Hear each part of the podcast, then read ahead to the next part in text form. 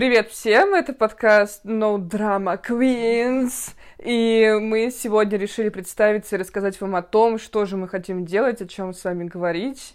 Меня зовут Сандра, я журналист, всю жизнь занималась журналистикой, мне 27, и я думаю, что меня легко представить с помощью Сансы Старк, это мой любимый персонаж в «Игре престолов».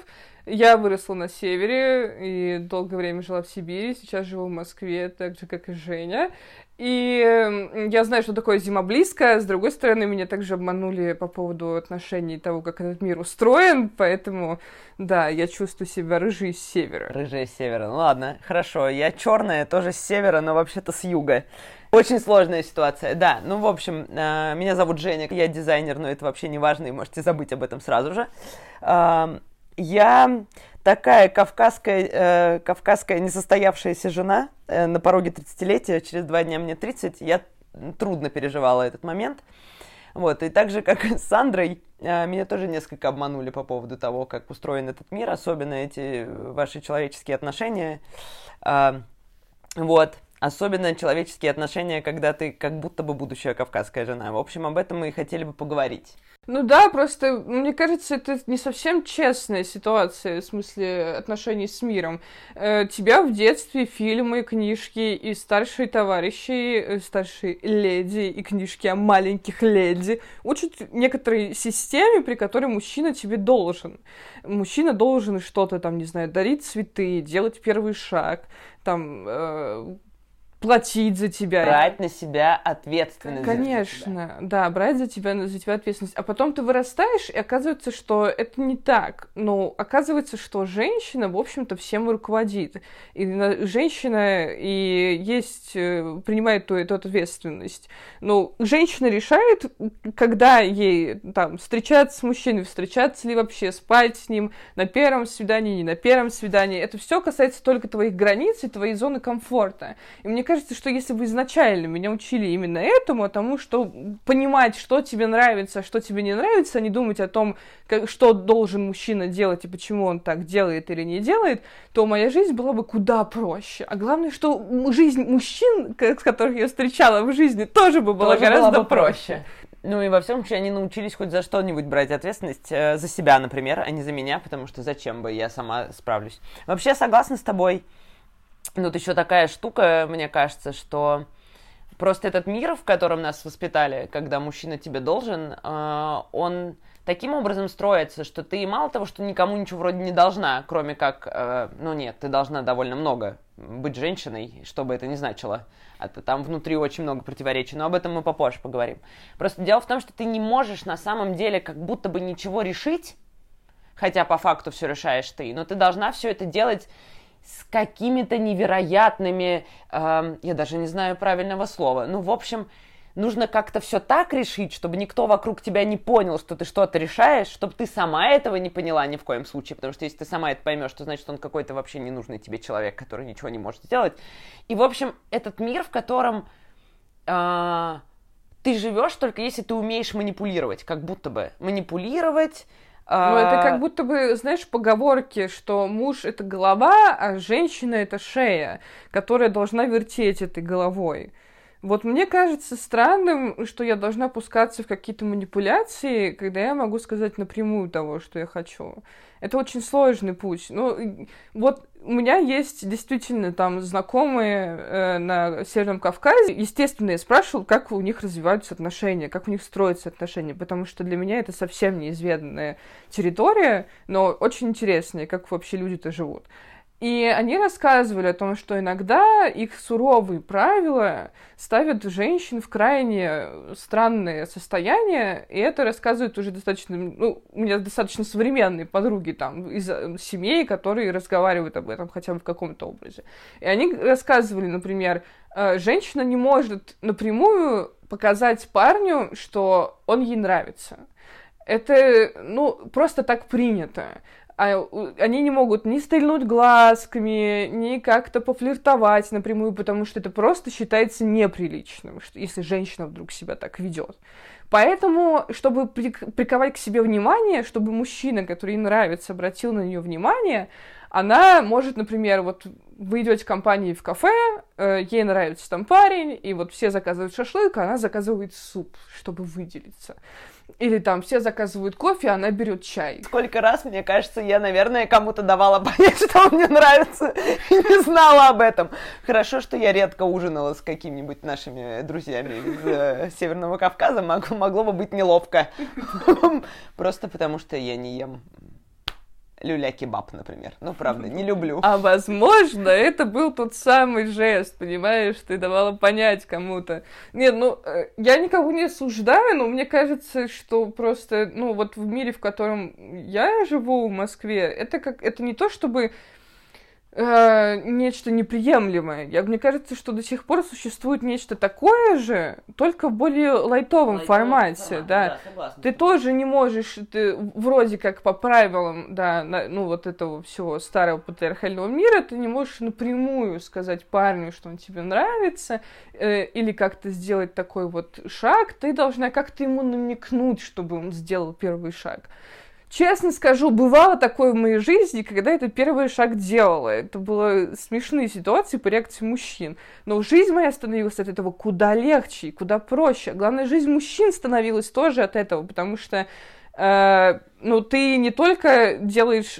Ты позволяешь мужчине чувствовать себя тоже комфортно, вне обязательств этой маскулинной практики. Я должен, не знаю, содержать женщину, делать первый шаг, а что же будет, если она мне откажет? У них же тоже куча загонов возникает, собственно, из-за этих же всех правил.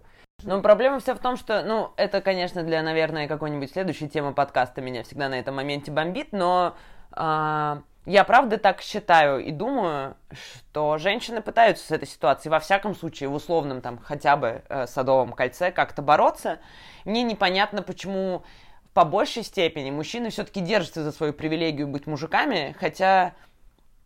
Ну, ты знаешь, я вот сейчас, пока ты рассказывала про голову и шею, одна из моих любимых, конечно, тоже историй, вспомнила, что когда я была очень маленькая, мы то ли смотрели с мамой какой-то сериал, вот, значит, из серии сериал по каналу «Россия», то ли там мама мне рассказывала про что-то, то ли мы слушали какие-то рассказы. И я услышала формулировку «она увела мужа из семьи». Мне было очень мало лет, я понятия не имела, что такое феминизм. Это было сильно до того, как я вообще пыталась строить хоть какие-то отношения. Но я помню, как совершенно искренне я спросила маму, в смысле увела? Он что, баран? Но я правда искренне не понимала. Я вот уже тогда искренне не понимала, как можно кого-то куда-то увести. Это означает, что кто-то, ну, как бы туповат. Идея о том, что мужчина туповат, мне не нравилась, потому что я подозревала о том, что мне рано или поздно придется, видимо, с ними как-то там взаимодействовать. Не очень хотелось бы взаимодействовать с идиотами. Ну вот, и это, да, такая история про женскую силу, которая всегда немножечко из-под тишка.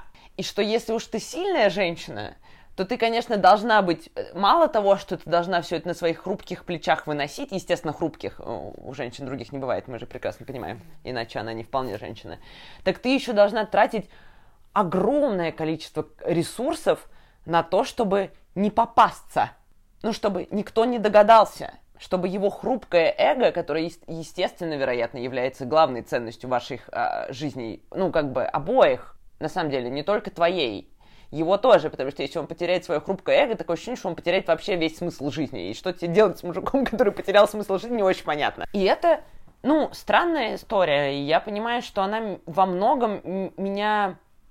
Ну, бесит не очень правильное слово, потому что это не что-то про, знаешь, про странные разговоры, про там феминизм, вандерзины, вот это все. Я понимаю, что это для меня лично вне контекста общества или того, куда общество девается. Это для меня лично тюрьма, потому что я рано или поздно внутри отношений сталкиваюсь с тем, что я не понимаю, что делать, потому что и одним, и другим способом не то, и одним, и другим способом меня либо не понимают, либо я не могу добиться того, чего я хочу, либо я не могу договориться, потому что каким-то образом мы люди, которые вроде воспитывались в одно и то же время, но мы как будто бы правда иногда на разных языках разговариваем. Просто потому, что, вероятно, у нас настолько разные паттерны, ну, нам вложены, что они просто не совмещаются. Совершенно непонятно, как столько времени вообще люди женились и рожали детей, потому что они живут в разных вселенных. Ну, потому что получается такая ситуация. Ты пытаешься чему-то научиться, в жизни, и у тебя появляется вот эта некоторая программа «мужчина должен». У мужчин рано или поздно формируется тоже «женщина должна». И как я проконсультировалась со своими друзьями, я спросила, кто же вас на каком этапе учит вообще, что женщина должна из себя представлять, как у вас формируется вообще это мнение. И в конце концов оказывается, что первый источник – это мама, то есть тоже женщина. Не пацаны учат этому, не отцы. Женщины тоже говорят, женщина должна быть такой, ты должен делать вот это по отношению к женщинам. Значит, что это женщины сами поддерживают этот миф, который и так есть. Да, о том, что должна женщина и какой она должна быть. И главное, что потом люди приходят со своими ожиданиями к другим людям, с которыми они пытаются завести отношения и проецируют на друг друга какие-то вот эти вот «должен» и «я бы хотел», но не говорят об этом совершенно, потому что это не принято. И тогда как раз и случается вот эта вот драма, против которой мы No Drama Queens выступаем. Запишем джингл, я надеюсь. Да. Ну, в общем, да, я понимаю, о чем ты говоришь.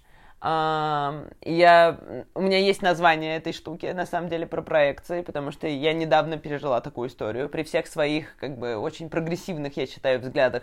Это настолько древний закон, который в каких-то древних подкорках, что он совершенно внезапно вылезает. Когда ты еще и вроде как прогрессивных взглядов, это вообще для тебя кошмар, катастрофа, потому что ты одновременно попадаешь в эти паттерны, одновременно с этим у тебя такое раздвоение личности, ты смотришь на себя со стороны, такая, Копова, ты взрослая баба, какого черта, ты же знаешь, что так не надо. И тебя так в этом всем как бы колбасят, и ты совершенно не понимаешь, что с этим делать. Просто у меня такое было, правда, в последних отношениях, потому что я прекрасно понимаю, что в какой-то момент мы оба провалились в свои проекции, при том, что мы договаривались на первом этапе, мы на каждом этапе обсуждали, как мы хотим жить, строить отношения, но когда мы внезапно съехались в довольно стрессовой ситуации и в довольно кризисной для нас обоих времени, личного кризиса, даже не отношений, то мы в какой-то момент упали в эти проекции, а как из них выбраться уже не сразу поняли, потому что мы не сразу поняли, что мы в них упали. Мы же считали, что мы очень умненькие ребята, все с нами хорошо. Но это прям, у меня это вызывает часто отвращение, когда я понимаю, что я нахожусь внутри, у меня это вызывает одновременно отвращение, одновременно я понимаю, откуда там растут ноги, я могу к этому относиться с уважением, правда, потому что, мы не сами по себе такие классные родились, и как бы на нас сильно влияет то, как нас воспитывали все-таки, и то, что нам говорили в детстве, и то, что нам до сих пор говорит иногда журнал «Cosmopolitan», прости господи. Куча, журналы, и то, что не публикуют, это вообще отдельная тема, тем более глянцевые, которые должны рассказывать, что же делать, учат правильно отсасывать это, чтобы все у тебя в жизни было хорошо. Да слушай, лучше бы они учили просто хорошо отсасывать. Я недавно читала какую-то статью в Эльгел, где в статье 4 упоминался половой член, и он 4 назывался разными очень словами, начиная от прибора, естественно, заканчивая чуть ли там не гаджетом. Это был какой-то кошмар. Понимаешь, но тоже у меня даже дело не в проекциях и каких-то таких вещах. Главное вообще и у мужчин, и у женщин на самом деле одна цель и у тех, и у других. Им, и женщинам, и мужчинам хочется быть с человеком, с которым им весело, и получать вместе радость, удовольствие от жизни. Чего я ищу в отношениях, кроме того, что мне весело, мне весело с очень многим количеством людей. Твой партнер, с которым ты живешь, например, это место, куда ты приходишь, тебя там поддержат, тебя там поймут, с тобой там разговаривают точно на одном языке, и там безопасно. Ну, вот то, о чем ты говоришь, мне кажется, в том числе важно и для мужчин, да, когда они приходят домой к женщине, с которой они, не знаю, в отношениях. Нужно придумать новое слово. Слово, как называть человека, с которым ты трахаешься и радуешься жить. Друг. В общем, это история о мужчинах в том числе. Ты приходишь домой, ты хочешь рассказать о том, поделиться своими эмоциями. Возможно, тебе плохо, возможно, тебе нехорошо, возможно, тебя что-то расстроило сегодня. Если ты должен быть настоящим мужчиной, ты приходишь домой, и ты не получаешь, ты приходишь к человеку, который тебе дорог, и ты не получаешь как раз этой эмоциональной разрядки, потому что ты мужик и должен все держать в себе. Потом это вливается в какие-то странные штуки, не знаю, все какие угодно, там, скандалы на пустом... Инфаркт, скандал на пустом месте из-за полотенца, которое не нравится, как тебе висит, или еще чего-то. Ну, измены. Ну, вот в том смысле, в мерзком смысле слова. Мы об этом тоже поговорим, но я имею в виду, вот когда ты пытаешься просто убежать из дома. Ну, конечно, но если ты мужчина, который не должен, а просто человек, который разговаривает с таким же человеком, который имеет право на слабость, это нормально. Это вдруг решает кучу проблем, которые создаются за счет вот этого вот искусственного конструкта «должен». Решают, это правда. Но ты знаешь, я сталкивалась несколько раз в жизни с ситуациями, постфактум понимая, что отношения развалились как раз потому, что... Мужчины, которые находились рядом со мной, не очень понимали, как можно так существовать. Несколько лет назад я рассталась со своим молодым человеком, и мы не очень красиво расстались. Ну, сложно, довольно быстро, но как бы не очень красиво. И у нас, естественно, осталось, это еще было в те времена, когда я жила в Петербурге, у нас, естественно, осталось куча общих знакомых, и понятно, что нам нужно было первые 2 месяца решать вопрос, как мы, значит... А я впервые рассталась так, что я не хотела его видеть. Ну, то есть, прям, я, правда, была очень обижена на то, как все это произошло, и мне не хотелось. И я вот в какой-то момент, кто-то из друзей мне пересказал, что первое, что он сказал после нашего расставания, он позвонил какому-то из своих друзей, с которым я, естественно, уже довольно близко была знакома, и сказал: «Привет! Слушай, я теперь снова холостяк, можем пойти побухать по-мужски». Я так долго смеялась, Саш, ты знаешь, потому что... Ну, во-первых, потому что я сама не дура выпить. И со мной можно вполне по-мужски побухать при желании. Ну да ладно. Но мы не жили даже вместе с ним. И ему точно никто это не запрещал. И бухать по-мужски он мог в любой момент. Ну то есть я никогда не была той женщиной, которая вот как в этих странных сериалах сидит дома и ждет его, ну как бы, или спрашивает, где и с кем он. То есть на самом-то деле в его жизни ничего не изменилось. Но меня так это посмешило, потому что я понимаю, что это тоже какой-то... ну, устоявшийся паттерн, что ты расстался, и теперь ты вроде как свободен, а тогда ты был не свободен. И от того, что на самом деле, когда ты был не свободен, ты был свободен, тебя разрывало, и ты не понимал, что ты в отношениях хотел уйти, потому что ты привык к тому, что любовь, быть женщиной, это когда на тебя каждые 2 дня истерики закатывает. Ну, наверное, да, для кого-то это такой вот сценарий. Да. И я уверена, что так и было. Ну, и это происходило не единожды. Потому что когда ты вроде как дружишь с девочкой, и ты можешь не точно так же пойти и выпить в бар, и, ну, не знаю, поглазеть даже на девочек вокруг, то ты как будто бы, ну, ты как будто бы не понимаешь, как с ней можно строить отношения, потому что, ну, вы же отлично время проводите. А со своей женщиной отлично время проводить, ну, можно только в специально отведенных местах, ну, типа, сводить ее в красивый ресторан, дать ей цветов, выпить с ней просека, отправить ее домой на маникюр и пойти, наконец, нормально с мужиками побухать. Очень смешно. У меня была тоже ситуация, которую я наблюдала. Это была ситуация моих друзей. Девушка достаточно свободных взглядов сошлась с моим другом, и потом пришла с таким удивлением, рассказывала историю, говорит, ну, вот, он говорит, как-то ко мне приходит и говорит: за квартиру мы платим с тобой пополам. Ты за себя сама платишь везде, в том числе за свой отпуск ты платишь тоже как бы сама. А тогда зачем я тебе нужен? Так мне лесенку принести, когда мне лень встать. Ну, а как, зачем? Зачем мне нужны тогда отношения? Наверное, для того, чтобы как раз радоваться каким-то вещам вместе с другим человеком, дарить ему любовь, получать любовь, заботиться о ком-то, чтобы заботились обо мне, а не для того, чтобы заплатил ты за меня за мой отпуск. Идея о том, что в отношениях нет правил, и я могу строить их, как я хочу, пришла мне довольно давно. Но на самом деле я прекрасно понимаю, что строить отношения по старым принципам гораздо проще. Это мне не подходит, и мне там плохо, но это просто, потому что есть правила примерные, есть понимание того, что хорошо, что плохо. Это, конечно, всегда жизнь на погас, потому что то, что происходит у вас дома, никогда не понятно, и вы живете, ну, как бы это какой-то карнавал. Но о том, как вам сложно, часто бывает вдвоем, когда вы, ну, пытаетесь оба понять, что вам нужно на каждом этапе, и не быть никому должным, а делать это только потому, что вы хотите. Ну, мы с этим сталкивались, я думаю, обе. У нас бывали разные результаты, но мне бы хотелось об этом говорить, мне бы хотелось узнать про то, как люди с этим справляются. Я тоже думаю, что нормативный мир — это история про определенные правила, наверняка. это легче, но тогда ты точно знаешь о том, как что должно быть, и сразу регламентируешь это для себя и для своего партнера тоже.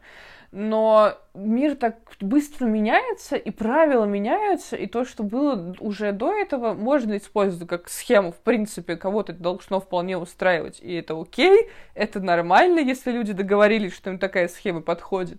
Но в мире вот так много всего нового, и мне кажется, что женщины, мои подруги, люди, приятельницы, все, с кем я общаюсь, они сталкиваются с этим новым миром или с какими-то конкретными ситуациями, такие, ой, кажется, это может быть как-то иначе.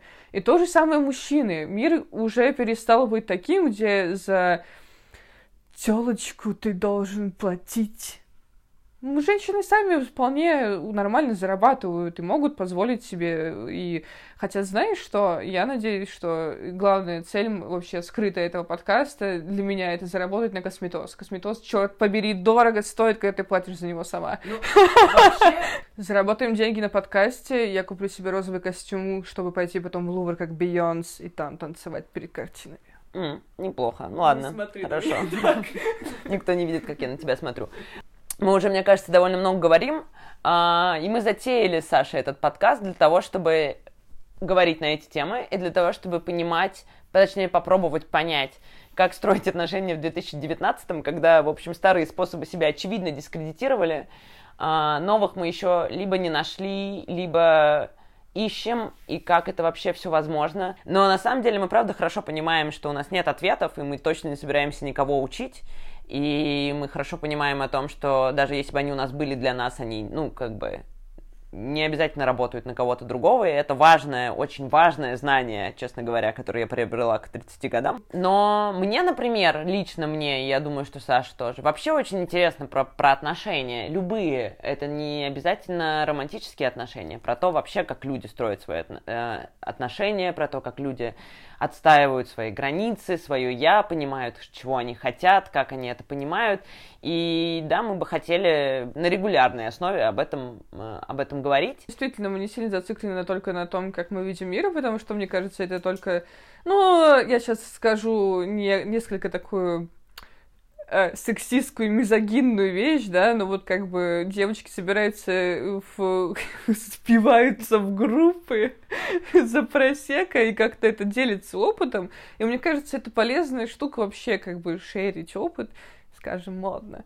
Вот, и поэтому ужасно интересно, как у людей действительно появляется собственный опыт и как это менялось, поэтому мы заведем для этих телеграм-канал и всяческие соцсети. Любые предложения, темы, которые вас волнуют, какие мы можем обсудить, или собственные вопросы, там, ситуации, которые мы тоже попытаемся не дать советы, но осмыслить как-то и поделиться этим опытом с другими. В общем, все это мы очень-очень ждем. Мы, конечно, бы не хотели останавливаться только на наших диалогах. Но мы хотели бы звать гостей, и мы подумаем о том, кто мог бы быть интересен вам и кто бы мог быть интересен нам. В конце концов, это наш подкаст. Да, детка, это наш подкаст, наши правила. Да. Мы, конечно же, ну, Саша предложила назвать эту рубрику «Бадхёрт», и, да, нас бомбит периодически по поводу того, как, например, глянец тот же рассказывает нам про то, как нужно быть женщиной и не показывать собственные гланды, например, это из последних. Да, я думаю, просто мы будем обсуждать какую-то тему и находить к ней публикации, которые были, и что же нам советовал большой мир делать в таких сложных ситуациях, и рефлексировать, скажем так, по поводу советиков, которые там даются. Советиков? Не могу спокойно на эту тему говорить. Понимаю. Я расскажу это как-нибудь следующего. Когда будем говорить про глянец, расскажу страшную историю про то, что я вычитала в Эльгел в 14 лет, и это до сих пор возникает у меня каждый раз в голове, когда я пытаюсь заняться сексом. Вот это просто промо. Вот, да. Ждите темы про глянец. Вот, но это, мне кажется, все. на сейчас, наверное, что мы хотели сказать. У нас есть тема следующего. Да, как-то логично получилось, что следующую тему для обсуждения мы взяли феминизм, а именно с точки зрения того, зачем он нужен мужчинам, потому что стоит произнести слово «феминизм» в каком-то публичном пространстве или сказать, что ты феминистка, как тут же просто разверзается ад, и начинает полыхать огонь, да все феминистки против мужчин, просто хотят захватить власть. Вот что мы решили, мы позовем мужчину какого-нибудь, не для того, чтобы его съесть в прямом эфире, а для того, чтобы поговорить с ним о том, почему существуют такие клише о феминистках. Странное восприятие этого слова. Хотя в нем нет ничего плохого. Ну и на мое скромное мнение, что... Честно говоря, я смотрю на то, как женщины справляются в условном 2019-м, и они отлично справляются. С феминизмом, без феминизма, не называя себя феминистками, они, правда, справляются. А мужики справляются, на мой взгляд, сильно хуже, и вот уж кому, правда, нужен феминизм, чтобы освободить их от этого, от этих привилегий, за которые они так держатся, но которые портят им жизнь. У меня, да, такой лозунг, что феминизм освободит мужчин, в первую очередь, а не женщин. Вот, и мне кажется, что это, да, это серьезная штука. Вот об этом всем мы и попробуем поговорить в следующий раз. Пока! Пока-пока. Пока.